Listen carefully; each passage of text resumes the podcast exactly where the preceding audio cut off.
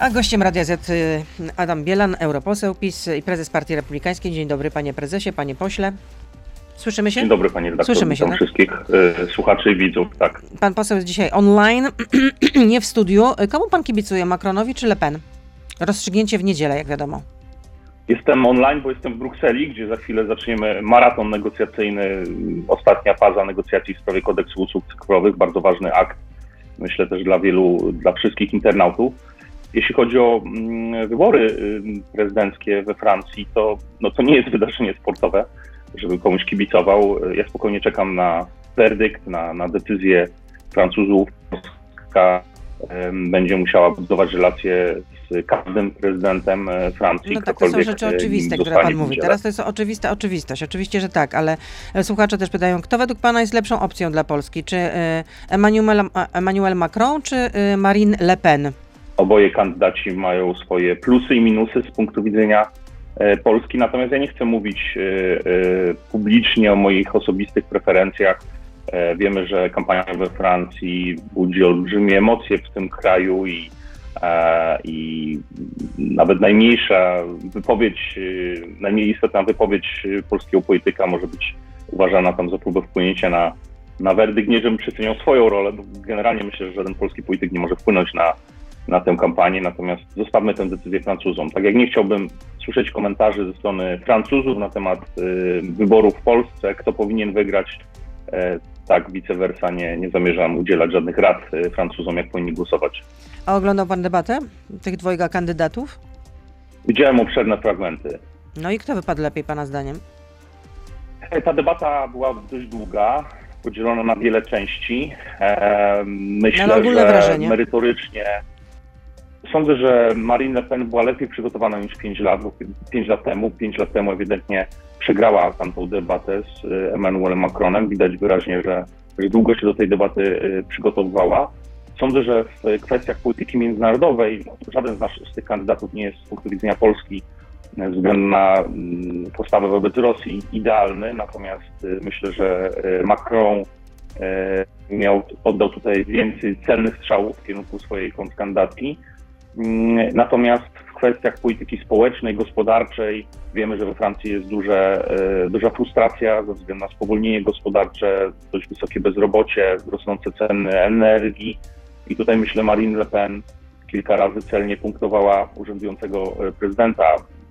Zobaczymy, jak tę debatę ocenią Francuzi w niedzielnych wyborach. No ale można podejrzewać, że jeśli wygra prorosyjska Le Pen, no to doprowadzi do rozmontowania albo przynajmniej do dekompozycji Unii Europejskiej. Francja wyjdzie z NATO. No Putin będzie zacierać ręce. Mam nadzieję, że Francja nie wyjdzie z NATO. Cała scena polityczna we Francji, to nie dotyczy tylko tej dwójki kandydatów, ale przypomnę, były premier Fillon, który startował 5 lat temu, który później podjął pracę w jednym z rosyjskich koncernów, a należał do centroprawicy, nie do żadnej skrajnej formacji prawicowej. No, kandydat komunistów, który otarł się o wejście do drugiej tury, no to są wszystko politycy, którzy mają zupełnie inny stosunek do Rosji niż większość Europy. Jest to wynik pewnej fascynacji Rosją, której we Francji obserwujemy od dekad, jeżeli nie od wieków. Ubolewam nad tym, chociaż trzeba powiedzieć, że w tej debacie oboje kandydaci starali się przekonać, że ta druga opcja jest bardziej prorosyjska. To akurat cieszy, że oboje starali się dość energicznie odciąć od Władimira Putina. Nawet jeżeli to były słowa, nawet jeżeli to było na potrzeby kampanii, to już jest krok w dobrym kierunku. No raczej było to na potrzeby kampanii. Jak wiadomo, do tej pory obóz Zjednoczonej Prawicy, obóz władzy w Polsce sympatyzował z Marine Le Pen. No można było to odnieść takie wrażenie, chociażby to, że pół roku temu na marginesie szczytu Unii Europejskiej w Brukseli premier Morawiecki spotkał się z Marine Le Pen, co spotkało się z takim stanowiskiem dość co najmniej zdziwienia, bo żaden z przywódców krajów Unii Europejskiej tego nie zrobił. Panie pośle, czy do oświadczenia majątkowego posłowie powinni wpisywać posiadanie kryptowalut? Tak, myślę, że posłowie powinni wpisywać posiadanie kryptowalut i w tej sprawie powinniśmy mieć bardziej restrykcyjne regulacje niż dotąd.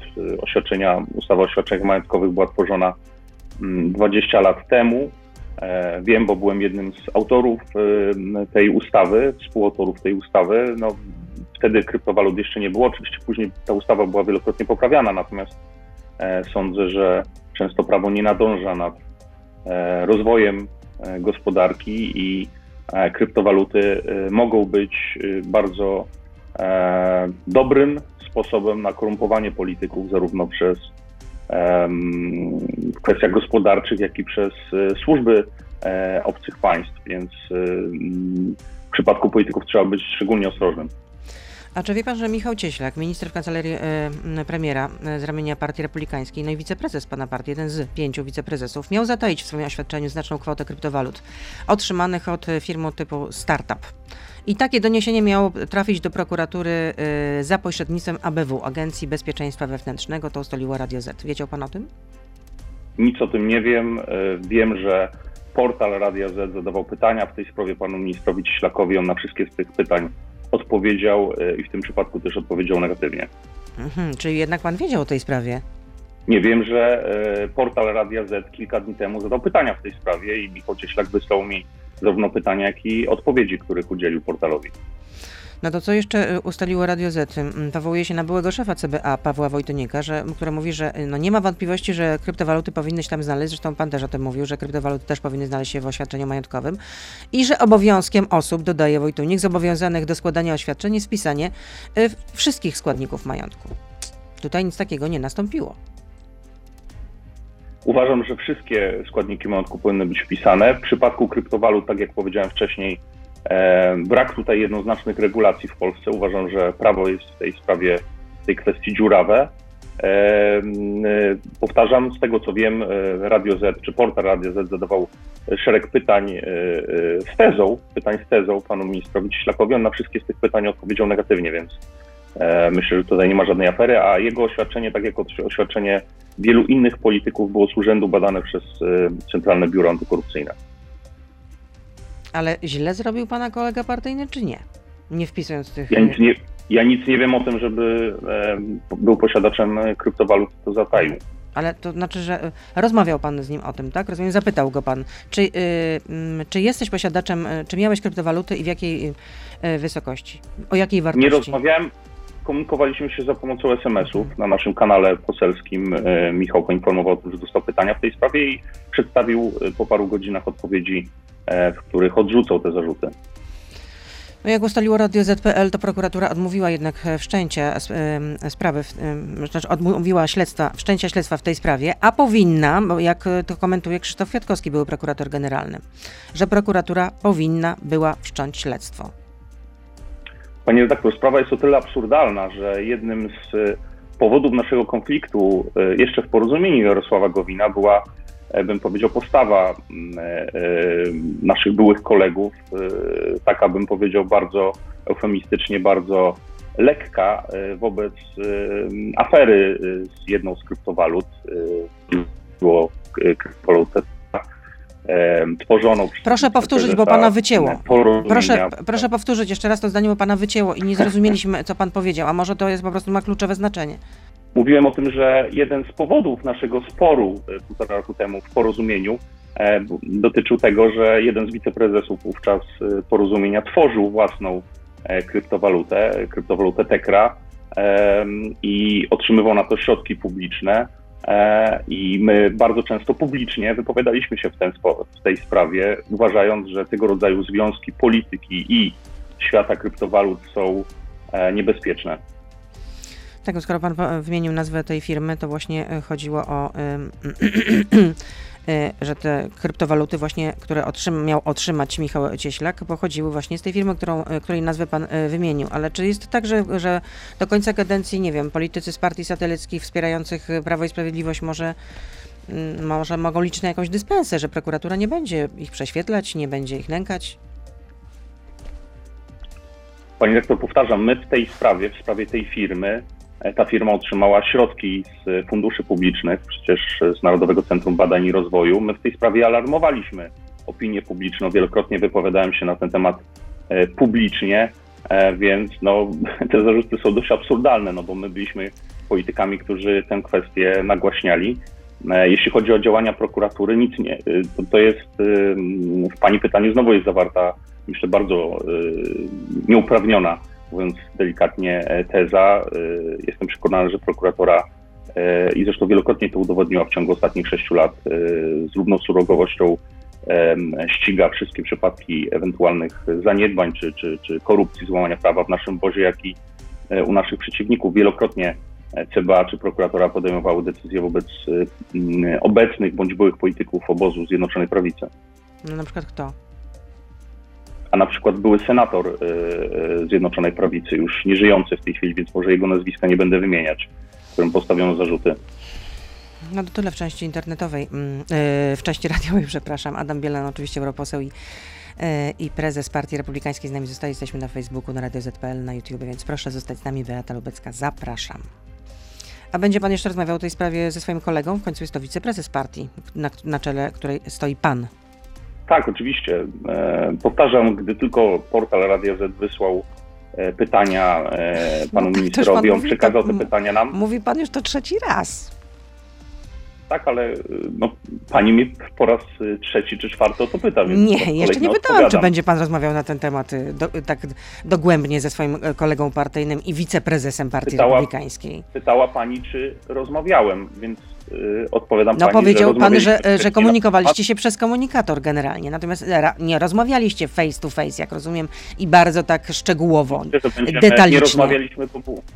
Nie rozmawialiśmy tylko dlatego, że był okres świąteczny i w tym czasie też nie było posiedzenia Sejmu, więc oczywiście tak będziemy na ten temat rozmawiać, natomiast ja nie widzę tutaj żadnej afery. Powtarzam, oświadczenie majątkowe pana posła, jak z szeregu innych polityków, przede wszystkim posłów na Sejm, ale też ministrów, było kontrolowane przez Centralne Biuro Antykorupcyjne. CBA nie stwierdziło żadnych nieprawidłowości. Radio Z zadało w tej sprawie kilkanaście pytań bodaj panu ministrowi, on na wszystkie odpowiedział. Pytania były absurdalne, z tezami, które były całkowicie niepotwierdzone, więc nie widzę tutaj żadnej afery w tej chwili.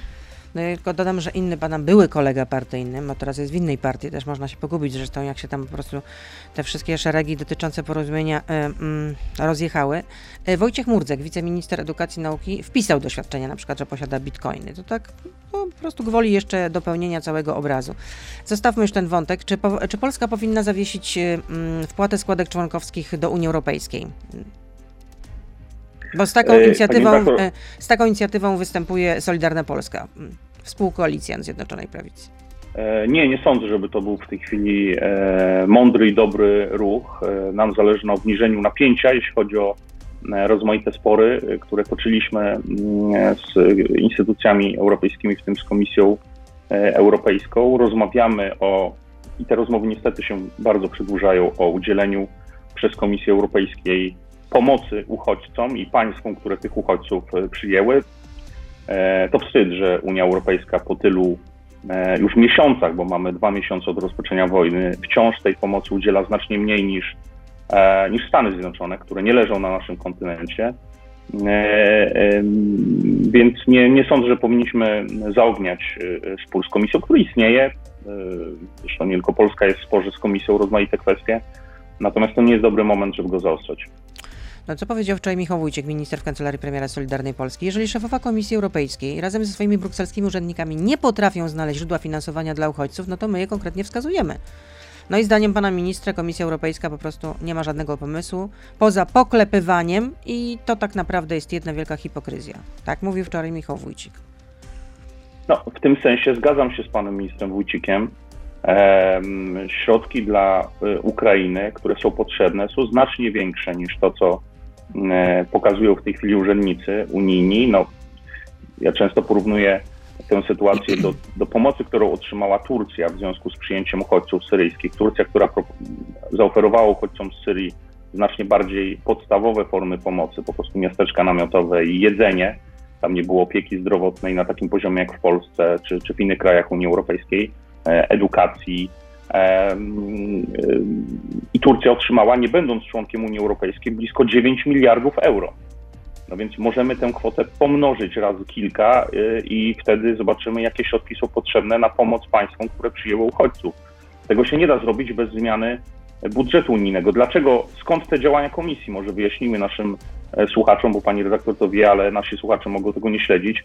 No, żeby wyasygnować tak duże kwoty, o których w tej chwili mówimy, czyli kilkanaście, może kilkadziesiąt miliardów euro, trzeba po prostu zmienić budżet unijny. Czyli trzeba zwołać konferencję międzynarodową i wszystkie kraje Unii Europejskiej, bo budżet jest przyjmowany jednomyślnie, muszą się zgodzić, tak, zwiększamy budżet i te środki przekażemy na potrzeby uchodźców z Ukrainy. I jest grupa krajów, która zawsze w takich sprawach protestuje. Na czele tej grupy stoi zawsze Holandia, która ma usta pełne frazesów o solidarności europejskiej. Nie lubi pan tej Holandii. Przepraszam. A może Unia Europejska nie kwapi się, żeby nam pomóc, ponieważ pamięta stanowisko polskiego rządu, rządu Prawa i Sprawiedliwości z roku 2015 i potem po roku 2015. Kategorycznie odmawialiśmy przyjmowania uchodźców z Syrii, z Afganistanu, z Afryki. Przecież w Syrii też była wojna. Panie doktor, my staliśmy na stanowisku, w którym stoimy dzisiaj, że uchodźcą jest ten, kto znajduje się w pierwszym kraju, w którym czeka jako wolność i może otrzymać wsparcie. Tak jest w przypadku Ukraińców. Oni przekraczają granice i uciekają przed wojną i znajdują się na terytorium Polski i ewidentnie są uchodźcami. W przypadku uchodźców z Syrii oni przekraczali granice i byli w Turcji, tam już byli bezpieczni. To dlatego Unia Europejska po namowach Polski zaczęła udzielać Turcji pomocy finansowej i dzisiaj politycy europejscy przyznają nam rację. Uważają, że to my mieliśmy rację w 2015 roku, a krytycznie oceniają to, co robiła Angela Merkel jako kanclerz Niemiec, i Donald Tusk jako przewodniczący Rady Europejskiej. Natomiast wtedy, przypomnę na koniec jeszcze tej wypowiedzi pani redaktor, mówiono, że te kraje, które nie będą przyjmowały uchodźców, powinny płacić za jednego uchodźcę kilkaset tysięcy, podała kwota bodaj 250 tysięcy euro. 250 tysięcy euro za jednego uchodźcę. My mamy w Polsce dzisiaj ponad 2 miliony uchodźców z Ukrainy. Proszę sobie przemnożyć te dwie liczby i wyjdzie pani pomoc, którą wtedy oferowano uchodźcom. A dzisiaj Komisja Europejska prawie po 2 miesiącach konfliktu wciąż nie może stworzyć specjalnego funduszu i wciąż dyskutuje na ten temat. Przecież do tego należało być przygotowanym jeszcze przed wojną, bo to, że do wojny może dojść... No to dobrze, to tak myślę, dlaczego pana zdaniem dochodzi do takich opóźnień, do takiej, nie wiem, jak to nazwać, Unia się nie kwapi, tak? Rozumiem pana zdaniem. To jest pańskie stanowisko, że Komisja Europejska, Unia Europejska nie kwapi się do tego, żeby uruchomić ten mechanizm. Dlaczego tak się dzieje? Są dwa powody. Po pierwsze, bardzo często ta machina brukselska działa bardzo powoli. To widać było przy okazji kryzysu związanego z pandemią, z COVID-em. Unia też zadziałała z dużym opóźnieniem. Po drugie, to są bardzo trudne decyzje polityczne dla kilku krajów z grupy tak zwanych skąpców, które nie chcą płacić do wspólnego budżetu i blokują to wszystkie decyzje. Obowiązuje w tej kwestii jednomyślność, czyli każdy kraj może decyzję zablokować, tak jak Holandia zablokowała przyspieszenie rozmów negocjacyjnych z Ukrainą na temat szybkiego wejścia Ukrainy do Unii Europejskiej, tak blokuje w tej chwili zwiększenie budżetu unijnego. A kiedy w końcu zakończą się negocjacje w sprawie odblokowania pieniędzy na Krajowy Plan Odbudowy dla Polski? Pan coś wie? Na jakim to jest etapie? Czy pan w ogóle coś może powiedzieć? Akurat pana nie zdymisjonują, jeśli pan by wyszedł przed szereg na przykład. Negocjacje w sensie technicznym, merytorycznym w zasadzie już się zakończyły. Teraz są potrzebne decyzje polityczne i mam nadzieję, że one zapadną w ciągu najbliższych kilkunastu dni. To musi być decyzja kolegium Komisji Europejskiej, czyli komisarze, którzy spotykają się regularnie co środę, muszą większością głosów podjąć taką decyzję i być może to się stanie w najbliższą środę, być może tydzień później. Mam nadzieję, że to będzie już wkrótce, dlatego że Polska musi do końca roku zakontraktować 70% tych środków, które zostały nam przyznane. Zostaje bardzo mało czasu, żebyśmy ten wymóg spełnili, więc jeżeli ta decyzja nie zapadnie na dniach, ewentualnie po 2-3 tygodniach, to możemy po prostu nie zdążyć tych środków wydać. Czyli to jest ostatni dzwonek, rozumiem, tak? Zdecydowanie tak. A czy Polacy powinni mieć łatwiejszy dostęp do broni? Tak. To znaczy, że kto w takim razie mógłby występować o posiadanie broni? Oczywiście po zdaniu egzaminu przede wszystkim, praktycznego i teoretycznego. Po pierwsze, statystyki wskazują, że z wszystkich państw europejskich jesteśmy na szarym końcu. W Europie jest chyba tylko jedno państwo, które ma mniej broni statystycznie na 1000 mieszkańców i jest to Watykan, co zrozumiałe. Wszyscy nasi sąsiedzi mają 2-3-krotnie więcej broni. Mamy szereg absurdów obecnie obowiązującej ustawy, której nie potępiał, nie krytykuje w czambu. Ona ma wiele zalet, natomiast no, są tam absurdy, na przykład konieczność bardzo długiego procesu zdobywania pozwolenia na broń przez mundurowych. Mnie strzelać uczył był oficer gromu, który przez 3 lata starał się o pozwolenie na broń. Pan ma pozwolenie na broń? Nie, ja nie mam, tak? nie mam w tej chwili pozwolenia. Ale uczył się pan strzelania, tak? Uczyłem się strzelania, tak. I to jest inne. No, miałem taką potrzebę. I nie starał się pan o pozwolenie na broń, mimo że pan się uczył strzelać?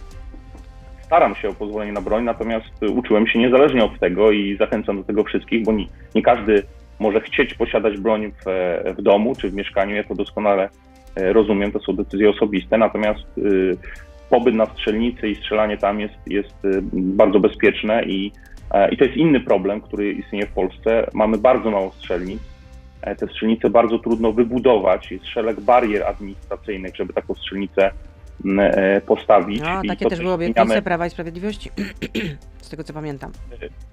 I trzeba wyciągać wnioski z tych obietnic, których nie udało nam się spełnić, więc pani zadaje te pytania w związku z projektem ustawy. Tak, który złożyliście. Rozumiem, że złożyliście, tak, ten projekt ustawy? Tak, złożyliśmy taki projekt 2 tygodnie temu i mam nadzieję, że Sejm będzie go wkrótce procedować. Tam oprócz pewnych ułatwień, jeśli chodzi o procedurę zdobywania pozwolenia, i tu ważne, bo spotkam się z takimi pytaniami, my nie proponujemy w Polsce Teksasu, to znaczy my nie likwidujemy pozwolenia na broń, nie likwidujemy na przykład egzaminu czy badania psychologicznego, natomiast upraszczamy ten egzamin, tam jest szereg absurdów dotyczących kwestii teoretycznej tego egzaminu, upraszczamy egzamin od strony praktycznej, z drugiej strony zmniejszamy szereg barier przed budową, wobec budowy strzelnic w Polsce i to się nie znajduje akurat w tej ustawie, ale to jest wynik działań naszego ministra sportu, pana Kamila Bortniczuka, który zaproponował specjalny program zachęty dla młodzieży do uprawiania strzelectwa jako sportu. A ten projekt ma szansę na powodzenie? Rozmawialiście z Prawem i Sprawiedliwością, z waszym dużym koalicjantem, czy to popro? Były już pierwsze rozmowy z panem prezesem Kaczyńskim, będziemy rozmawiać na ten temat dalej. Mamy taką nadzieję, że tak jak my solidarnie wspieramy projekty Prawa i Sprawiedliwości i Solidarnej Polski, tak to będzie działało również w drugą stronę. Jesteśmy otwarci oczywiście na dyskusję co do kształtu tej ustawy. Wiem, że są w Sejmie chyba 2 czy 3 projekty i no to już jest zwykły proces legislacyjny, że te projekty są później poprawiane w komisjach. Rozmawiał pan z prezesem Kaczyńskim na ten temat, a wstępne takie stwierdzenie ze strony prezesa Kaczyńskiego było jakie? Że raczej przychyla się do tego pomysłu, żeby ułatwić dostęp do broni, do posiadania broni? Staram się nie ujawniać rozmów, które nie były publiczne, więc... Od kiedy? No, czasami się panu strasza. Nie.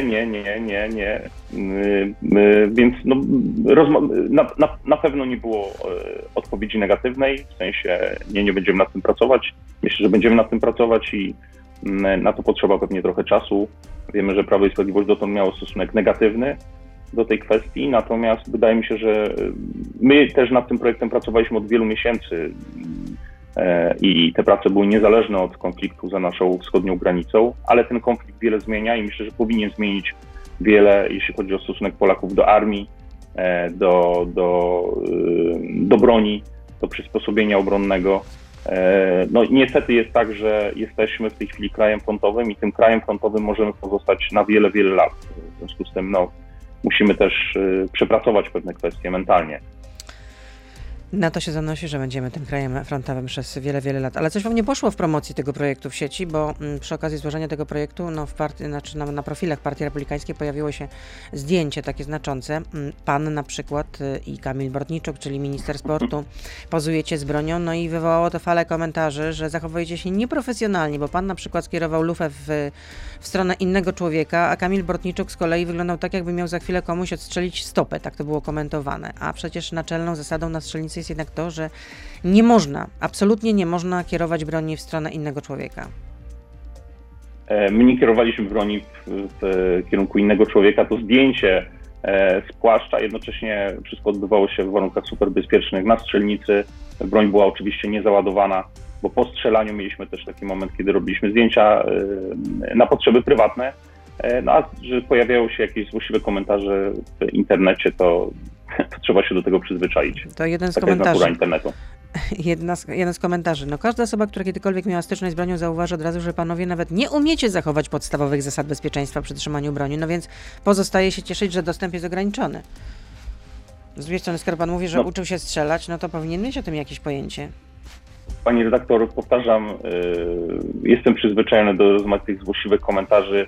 Jeżeli w tej sprawie dzięki temu zdjęciu też będzie szersza dyskusja na temat tej ustawy i potrzebnych zmian w ustawie, to będę się z tego cieszył. A czy oświadczenia majątkowe sędziów Trybunału Konstytucyjnego powinny być utajnione, pana zdaniem?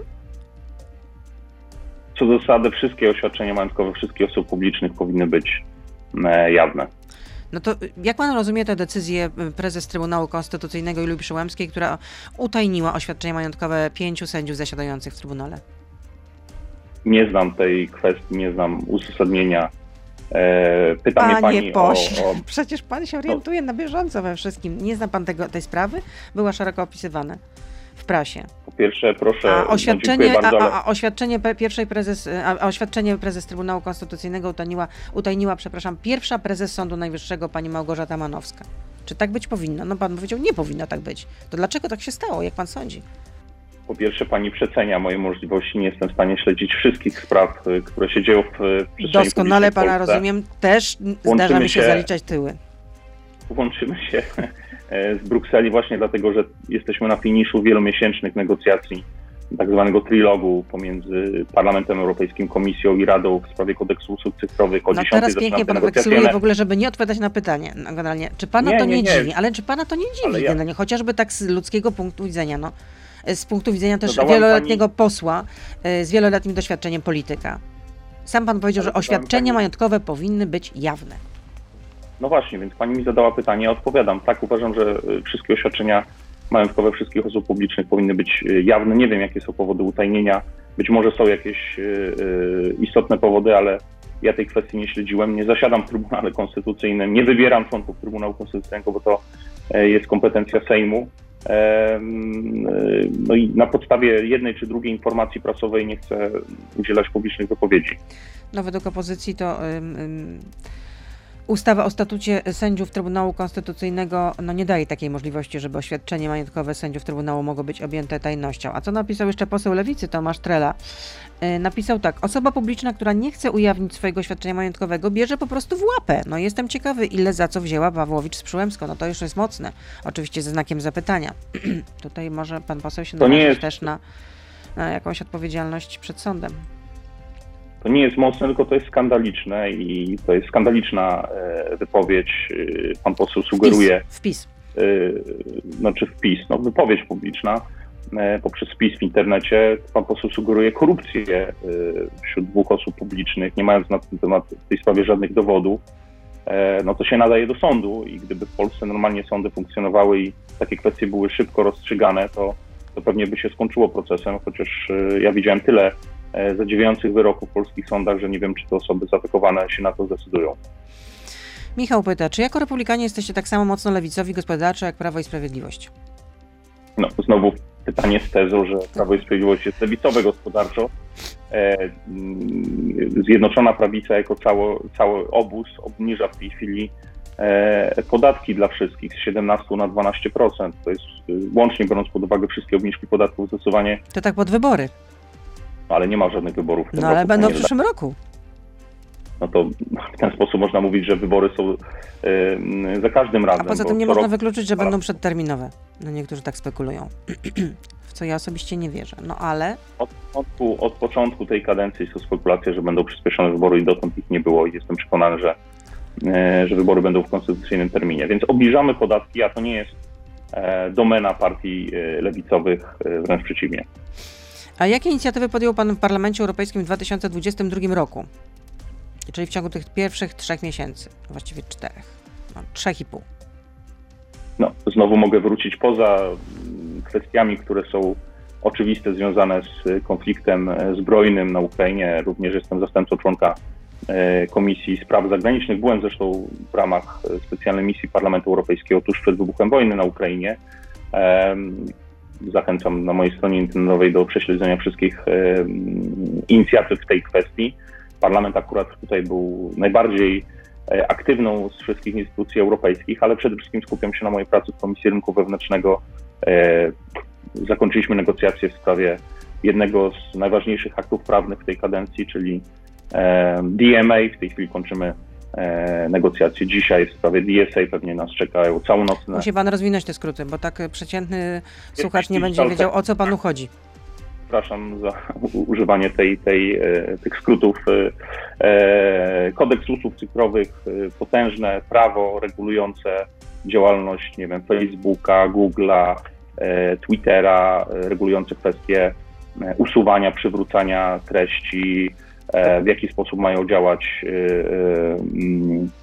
search engines, czyli wyszukiwarki internetowe, w jaki sposób mają działać platformy sprzedające, takie jak Amazon czy Allegro. Z punktu widzenia internautów podstawowy akt prawny, nad którym Komisja, Parlament pracuje już od wielu miesięcy, a dzisiaj najprawdopodobniej zakończymy te negocjacje. Czy jeszcze w tej kadencji Sejmu dojdzie do zmiany ordynacji wyborczej na mieszaną? Nie wiem. Czy Prawo i Sprawiedliwość planuje powrót do ustawy dekoncentrującej media, tak jak w wielu krajach Unii Europejskiej, pyta słuchacz. Znowu nie wiem, czy taka ustawa będzie przyjęta jeszcze w tej kadencji. To wynika z tego, że do wyborów zostało 1,5 roku. To wbrew pozorom nie jest dużo, jeśli chodzi o proces legislacyjny. Są ustawy, które są przyjmowane w kilkanaście dni czy w kilka tygodni, ale... O, są ustawy, które są przyjmowane w ciągu 48 godzin. To prawda, jeżeli jest taka pilna potrzeba, no tak było w przypadku na przykład Ukrainy. To jest projekt, nad którym pracuje już od wielu lat Ministerstwo Kultury i Dziedzictwa Narodowego i to jest pytanie oczywiście do pana premiera Glińskiego, czy ten projekt zostanie w końcu przysłany do parlamentu. Oj, nie ma tyle było zapowiedzi. Już za chwileczkę, już za momencik i wszystko się potem rozchodziło po kościach. Marek pyta, czy poprzecie kandydaturę prezesa Glapińskiego na drugą kadencję w NBP-ie?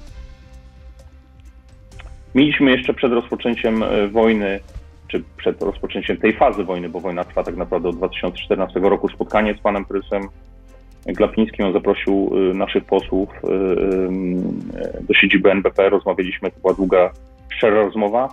Co do formalnej decyzji, ona pewnie zapadnie na początku przyszłego tygodnia. Zwołam zarząd partii i będziemy na ten temat dyskutować. A ku czemu pan się skłania? No, najpierw chciałbym przedstawić moje stanowisko kolegom z partii, ale myślę, że na początku przyszłego tygodnia taka formalna decyzja zostanie podjęta. Tajemniczy Adam Bielan, czyli nie jest pan do końca przekonany, że Adam Glapiński po raz drugi powinien zarządzać Narodowym Bankiem Polskim, bankiem centralnym? Nie, ja tylko mówię o formalnej stronie procesu decyzyjnego w naszej... Ale co by szkodziło, że pan powiedział, tak, ja uważam, że Adam Glapiński powinien być na drugą kadencję szefem NBP. A dobrze sprawował się jako w pierwszej kadencji, pana zdaniem? Pan prezes? No, Można dyskutować na różnym poziomie, o różnym poziomie zarządzania NBP. Niewątpliwie to jest czas bardzo dużego wzrostu inflacji, natomiast pytanie, na ile był to skutek jakichś błędów w polityce NBP, a na ile sytuacji światowej, przede wszystkim na rynku surowców energetycznych. A na ile było to również efektem potencjalnych błędów popełnionych przez NBP? No, sądzę, dostrzega pan tutaj jakąś odpowiedzialność Narodowego Banku Polskiego i Rady Polityki Pieniężnej, czy nie?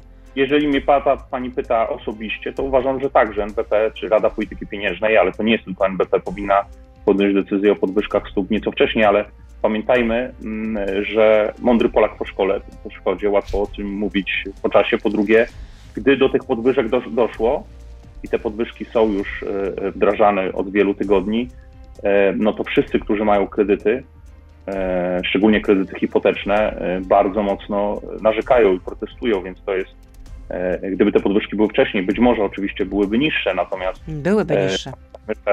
Że z obecną falą inflacji mielibyśmy do czynienia tak czy siak, bo ona jest związana z wojną i z kryzysem energetycznym na całym świecie. Przede wszystkim w innych krajach też jest wysoka inflacja, ale nie na takim poziomie, jak jest u nas, po prostu. we wszystkich krajach, w zdecydowanej większości krajów tak zwanego Zachodu, czyli w krajach Europy, europejskich i w krajach Stanów Zjednoczonych, w Stanach Zjednoczonych. Ale w Stanach Zjednoczonych chyba jest na poziomie 7%, z tego co ja pamiętam. Proszę mnie poprawić, jak się pomyliłam. Jest rekordowa, to znaczy bije rekord. No ja wiem, tak wiem, od 40 lat. I w Holandii, w Belgii ta inflacja jest wyższa niż w Polsce albo porównywalna z Polską. Polska nie jest dzisiaj liderem, jeśli chodzi o inflację w Unii Europejskiej. Jest kilka krajów, w których ta inflacja jest większa. Co oczywiście w żaden sposób tak, inflacja w Stanach Zjednoczonych 7,5%, sprawdziłam. No to jak na Stany jest bardzo wiele, ale proszę sprawdzić, ile jest w Holandii w tej chwili. A zaraz sprawdzę. Inflacja dwucyfrowa. W marcu, rzeczywiście wyższa, 11,9%, czyli 12%, prawie o punkt procentowy wyżej niż u nas. No właśnie.